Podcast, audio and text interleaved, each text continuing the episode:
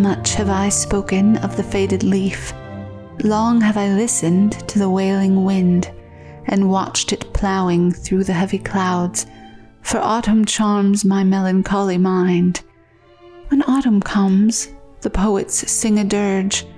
The year must perish, all the flowers are dead, the sheaves are gathered, and the mottled quail runs in the stubble, but the lark has fled.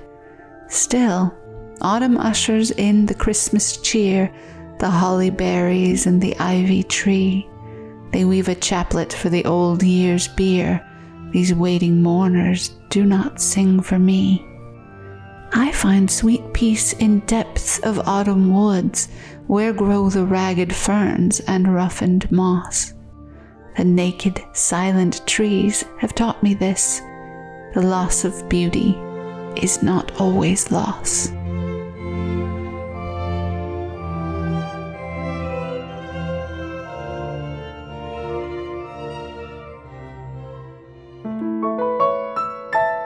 Welcome to Season by Season with Alexis and Kit, the podcast that celebrates and reforges our connection to nature and the passage of time. It is our hope that through prose, poetry, history, and sound, this podcast will help to inspire your interest in the natural world around us. Together, Kit and I will be sharing observations of the seasons as we see them we'll be looking through the lens of the 24 seasonal divisions, or mini seasons as we like to call them, based on the progression of seasons in the traditional Japanese calendar. Now is the season of the beginning of winter, or Rito. Spanning from November 7th to 21st, our autumn journey is coming to a close during this quieting month. The water begins to freeze, the earth begins to harden, and the camellias begin their blooms. The beginning of winter is preceded by the mini season First Frost, and followed by Little Snow. The beginning of winter is the decline of the autumn season. November is a lavender serenade as we bid goodbye to autumn. As in every season, there's lots to explore in the sky, in the ground, in the water, and in our lives as we begin our passage into this special period. Who knows what we will discover between the bare branches and raindrops? Let's set out.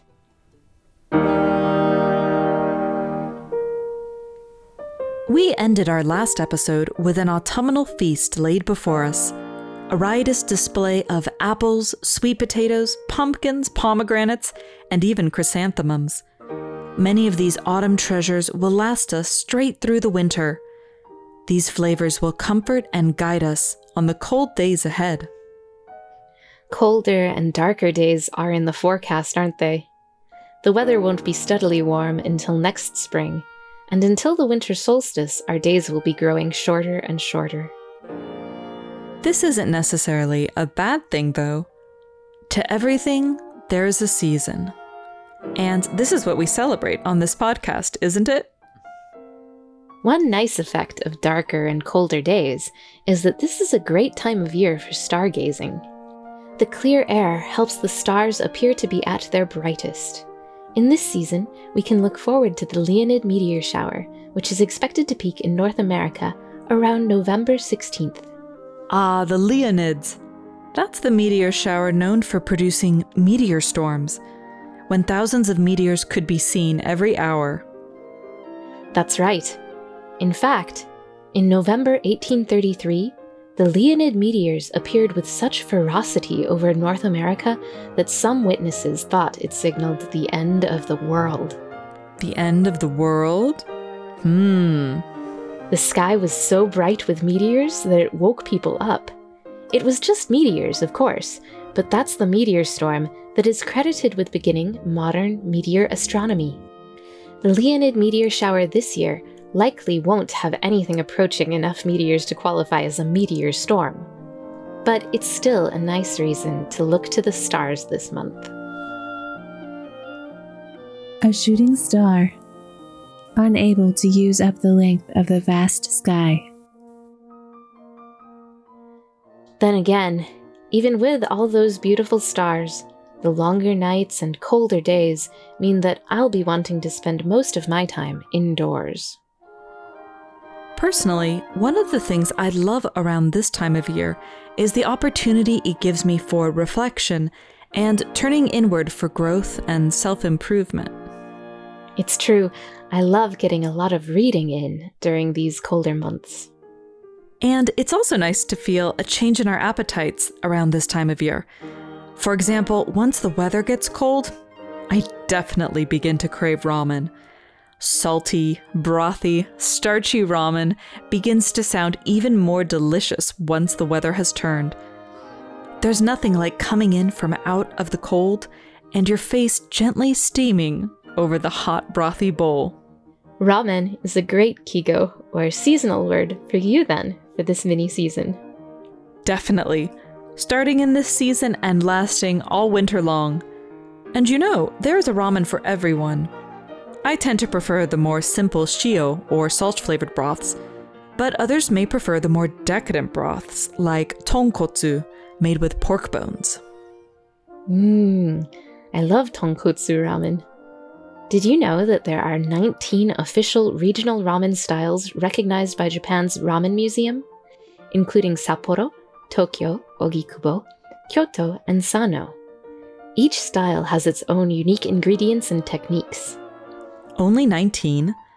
I'd have thought that there were more, given how many ramen shops there are in Japan. You know, one of the things I especially love about ramen shops is their homey feel.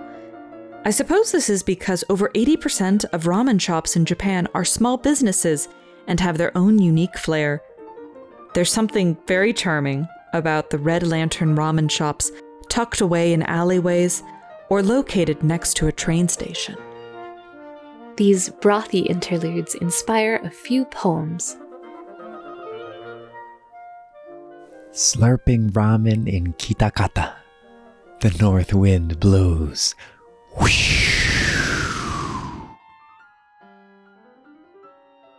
After a climb to the mountain top, a ramen shop. A jumbo serving of clams for my ramen. The cold rain pelts. In the original Japanese of this last haiku, the word shigure is used to describe the rain. Shigure is a very particular form of strong passing rain found during this late autumn, early winter season. To share with us more about just what shigure is, let's take time for Hiro's Corner.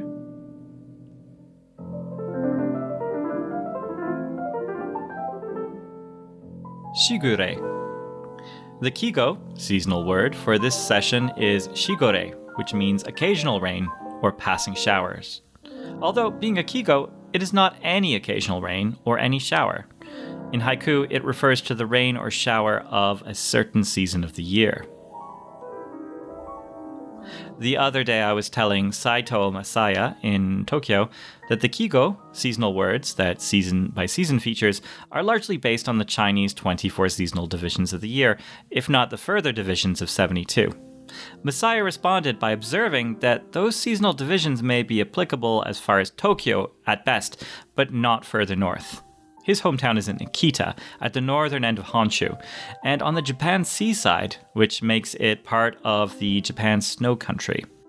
Masaya's response to Kigo reminded me that the idea of seasonal words was originally conceived in Kyoto, which was Japan's cultural center at least until the 17th century, and then that cultural center gradually shifted east to Edo, which is now today's Tokyo. Let's go back to our Kigo today Shigure, passing rain. It did not originally point to a specific season, but gradually settled to mean one of the uh, indicators of the 9 or 10th month by the lunar calendar, in the end becoming Shigurezuki, one of the dozen names of the 10th month. The 10th month is the first month of the winter by the lunar calendar. The Renga master Satomura Joha, who lived from 1525 to 1602, wrote in one of his books on Renga rules and definitions Even in the winter, too, there are long rains, but the true meaning of shigure is the shower that passes after a while. Then the sky clears up, so you wish to have some sound of another shower on the eaves of your wooden board shack or the roof of your hut thatched with bare bamboo leaves. A hundred years later, Kitamura Kigin, who lived from 1625 to 1705, suggested Shigure is a sky that isn't settled. When you think it's clear, it turns cloudy. And when you think it's raining, it swishes away, it seems. This explains why the Chinese characters applied to it mean occasional rain or intermittent rain. Then Saito Masaya remembered to tell me that Japan's first folklorist or ethnologist, Yanagita Kunio, who lived from 1875 to 1962, had written on Shigure. In essence, Yanagita wrote something like this once I had occasion to stay in Kyoto from winter to spring. Then I realized that Shigure rain in Kyoto came and went for three or four minutes, repeatedly, loudly, early evening or near daybreak. If this happened on the plain in the east, it would be regarded as hail or hailstones. But the Japanese poets, uh, though those who never visited Kyoto, described their own rain as if it was a shigure in a small basin. It was as if they'd felt they'd be breaking an agreement with nature if they described their own rainfalls just as they were. During Japan's Middle Ages, the transience or impermanence of things became almost an idée fixe. And that readily went well with shigure, passing, transient, uncertain. The most famous shigure hokku was written by the Renga master Iio Sogi, who lived from 1421 to 1502.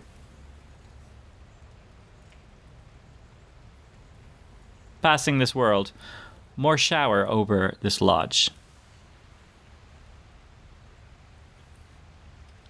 As happens with early hokku or haiku, this one uses puns. Furu means pass and fall, especially showers fall. Sarani, in addition and more. Also, yadori, lodge, suggests something temporary. Kana adds a sense of lamentation or surprise. 200 years later, Basho, who lived from 1644 to 1694, wrote First shower. Even the monkey seems to want a small straw raincoat. Meanwhile, Nun Shokyu, who lived from 1714 to 1781, wrote the following hokku. She attempted to trace the route that Basho had traveled in his famous narrow road into the interior. Leaving the roof of the great Buddha, showered. Shokyu's almost exact contemporary, Buson, who lived from 1716 to 1784, wrote, The shower wets the camphor wood root quietly. I hope that during this November season you have a chance to experience a shigure or two. There's nothing quite like the excitement they bring as you hop under eaves amid sun and clouds.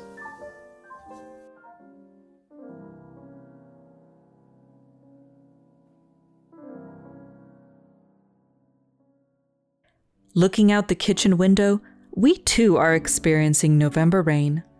However, it doesn't seem to be quite like the sudden Shigure. It seems a bit more drizzly and drear. This scenery reminds me of this poem. A cold gray day, a lowering sky, a lonesome pigeon wheeling by, the soft blue smoke that hangs and fades, the shivering crane that flaps and wades, dead leaves that, whispering, quit their tree, the peace the river sings to me, the chill aloofness of the fall. I love it all. I like that poem. It ends with a bit of a twist. At first, you think that it is bemoaning grey autumn, yet at the very end, there is suddenly this spark of joy and delight. Yes, it kind of reminds me of a November scene where everything seems to have a lavender brown hue to it, when all of a sudden you see a bright crimson tree aglow with color. Autumn may be ending, but it's not quite over. The joyful bursts of color will continue with us for some time now. And you know, sometimes in the rain, the trees and scenery look even more vibrant and beautiful. Here are a few haiku about autumn rain. Today, too, today, too. Autumn rain, mountainside house.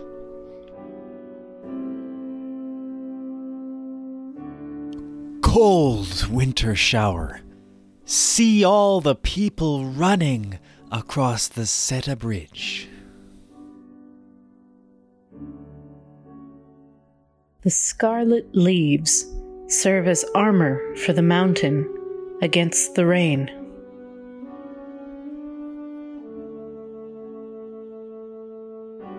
This last haiku reminds me of a quote from Sir Walter Scott November's sky is chill and drear.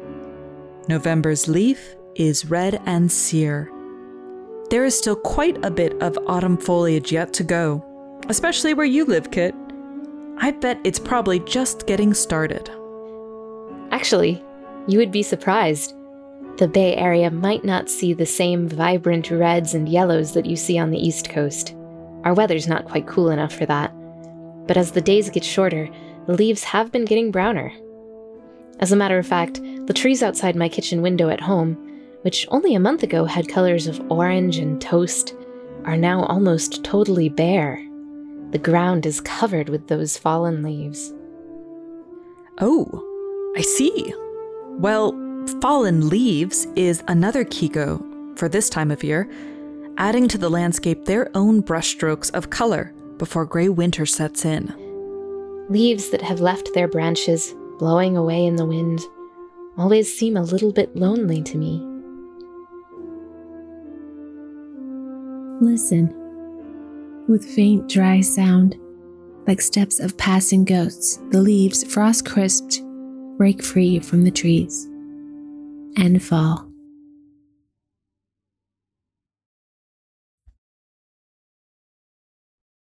Leaves that had fallen have their own word in Japanese, ochiba. Naturally, fallen leaves feature in many haiku.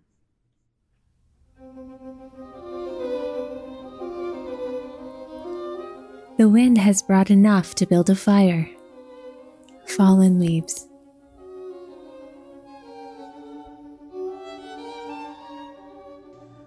Fallen leaves. Not a single crow is irksome.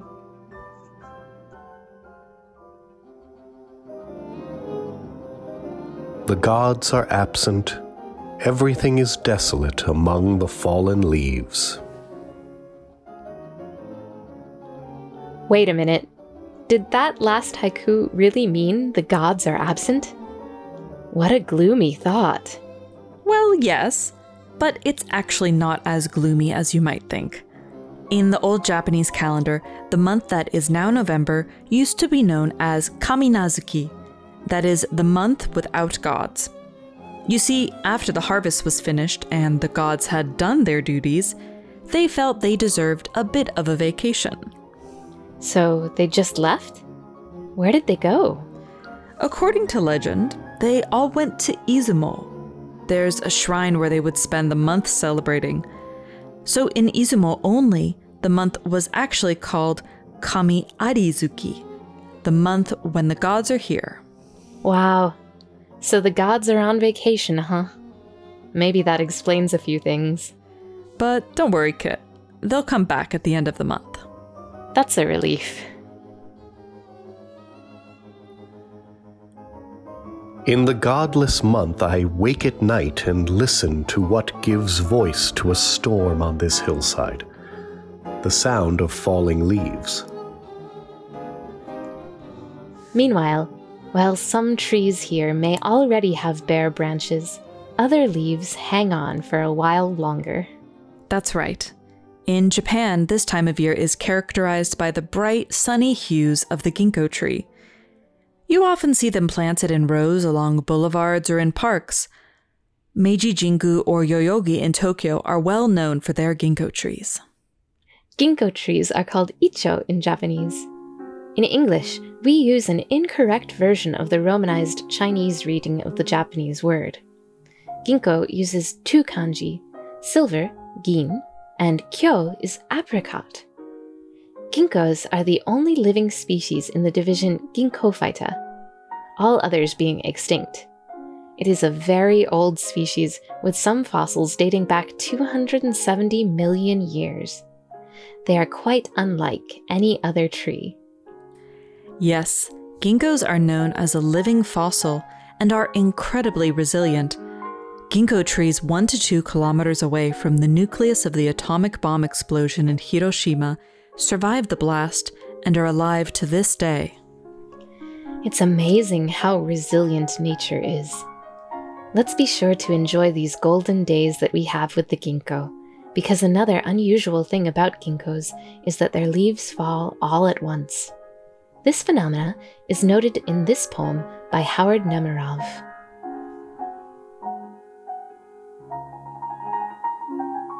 Late in November, on a single night, not even near to freezing, the ginkgo trees that stand along the walk drop all their leaves. In one consent, and neither to rain nor to wind, but as though to time alone. The golden and green leaves litter the lawn today that yesterday had spread aloft their fluttering fans of light. What signal from the stars? What senses took it in? What in those wooden motives so decided to strike their leaves, to down their leaves? Rebellion? Or surrender? And if this can happen thus, what race shall be exempt? What use to learn the lessons taught by time? If a star at any time may tell us, now.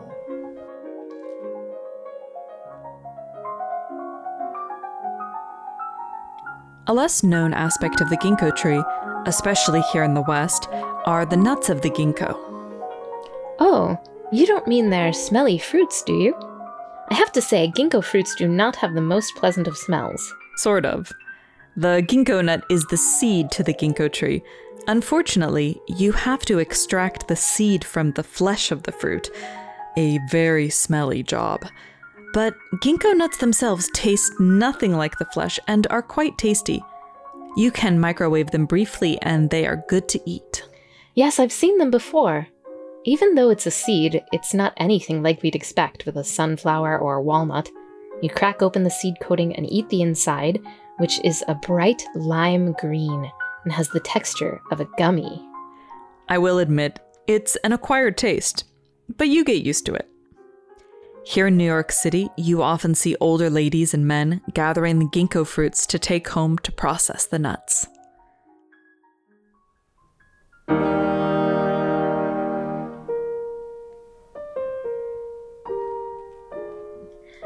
There's another fruit of the season I want to talk about.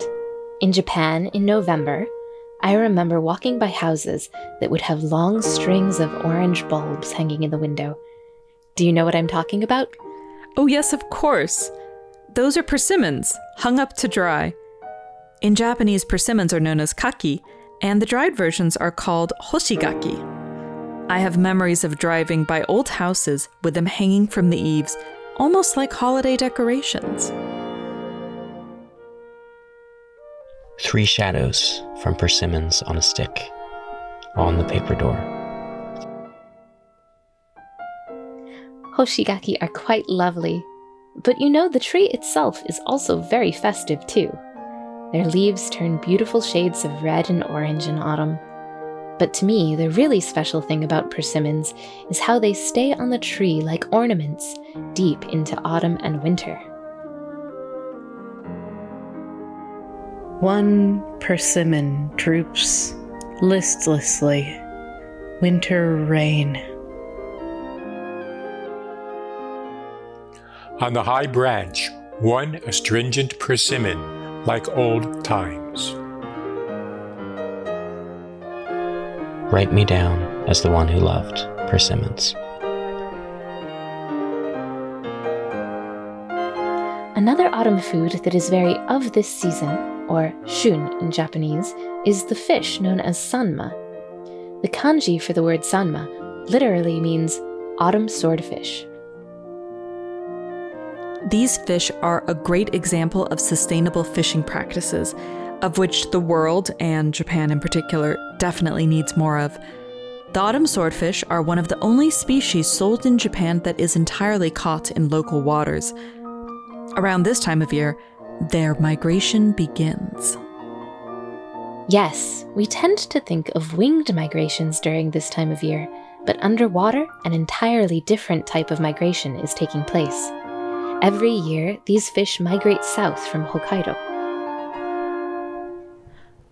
Migrating down through northern seas, says the report. Time to buy Sanma. A gift from the north. Grilled sanma.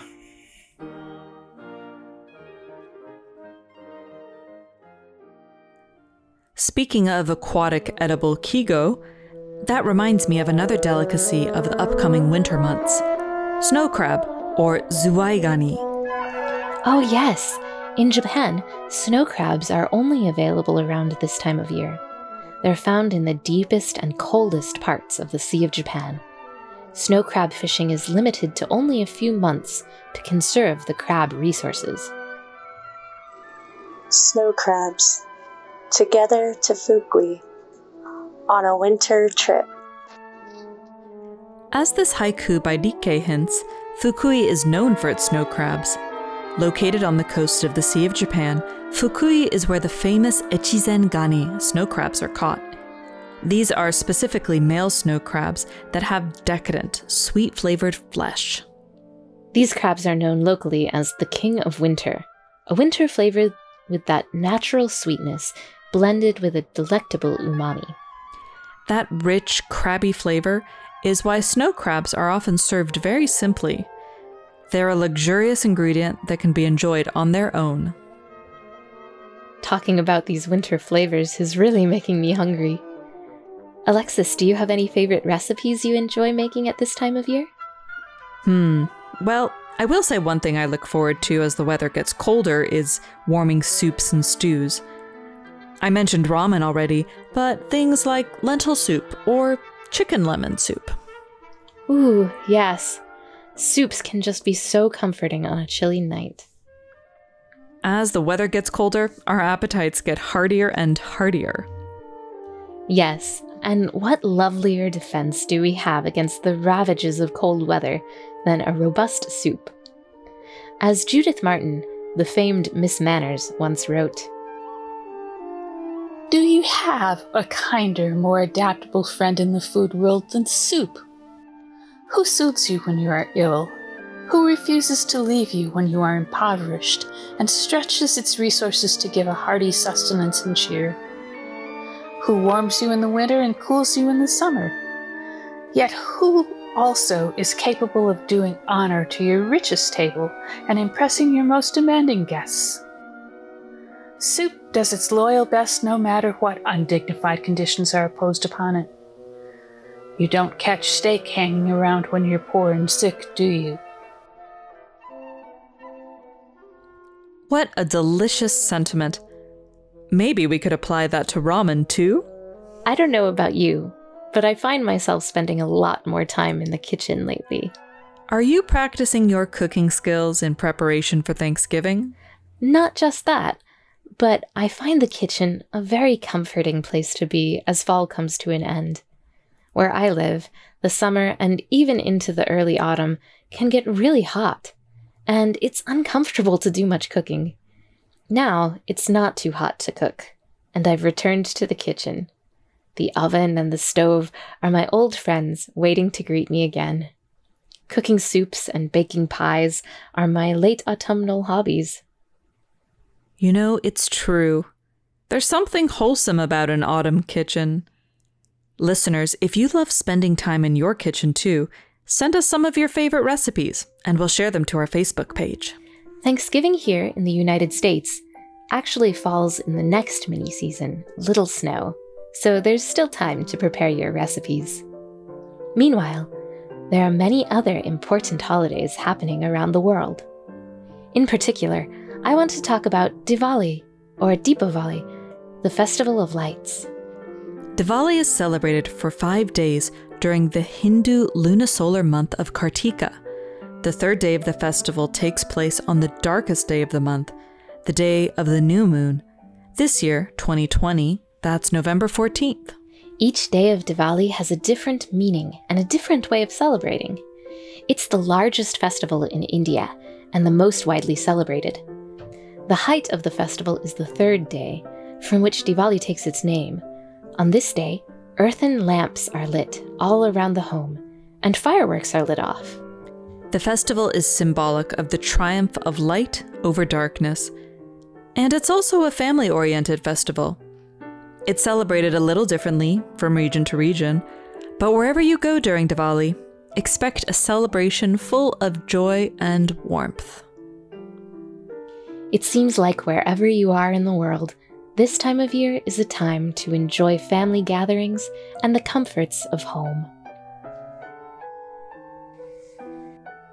Light, my light, the world filling light, the eye kissing light, heart sweetening light. Ah, the light dances, my darling, at the center of my life. The light strikes, my darling, the chords of my love. The sky opens, the wind runs wild, laughter passes over the earth. The butterflies spread their sails on the sea of light. Lilies and jasmine surge up on the crest of the waves of light. The light is shattered into gold on every cloud, my darling, and it scatters gems in profusion. Mirth spreads from leaf to leaf, my darling, and gladness without measure. The heavens river has drowned its banks, and the flood of joy is abroad.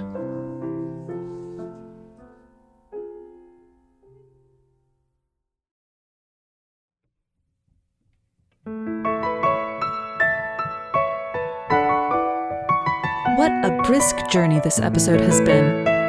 Thank you for joining us as we explored what is happening in the sky, the earth, the water, and our lives during the season of the beginning of winter. As the British poet Edith Sitwell once said, Winter is the time for comfort, for good food and warmth, for the touch of a friendly hand, and for a talk beside the fire. It is time for home. In the season ahead, we're wishing you all the best comforts of home. In this episode, some of the seasonal words or kigo we explored are ramen, shigure, drizzling rain, cold weather, bare trees, fallen leaves, ginkgo trees, persimmons, sanma, snow crab, hearty soups, and Diwali, the festival of lights. What are some other words you associate with this season? If you'd like to share, email nourishingjapan at gmail.com and we'll post your seasonal words to our Facebook group. We'd like to extend a special thanks once again to Hiroaki Sato for his contribution segment Hiro's Corner, narrated in this episode by Ed Von Attercass. We would also like to thank Mara Rosenkrantz, Gail Wine, Alexander Michelson, Stuart Diamond, Josh Whitaker, Bernabe Ted Costalis, Jessica Lauren, Irina Miles, Jamie Catalano, Jason Berner, and Lynn Hickman. The works featured in this podcast are in the public domain. This episode, you heard poems and prose by Elizabeth Stoddard, Shugyo Takaha, Takasawa Yoichi, Akabane Toshiko, Issa, Josa, Chobane, Adelaide Crapsey, Basho, Monk Noin, Howard Nemerov, Hayu, Toyama no Chris Mathlos, Dike, and Rabindranath Tagore. And in case you missed it, we've launched the season by season companion playlist on Spotify. Our playlists bring the spirit and sound of our 24 mini seasons to enjoy all season long. From classical guitar to jazz to lo fi beats, This playlist will delight and surprise you. Just search for Season by Season Podcast on Spotify or visit our website. To quote our old friend, Henry David Thoreau, the thinnest yellow light of November is more warming and exhilarating than any wine they tell of. May your November be full of light. We hope you'll join us again for our next episode as winter truly begins to take hold. See you in another season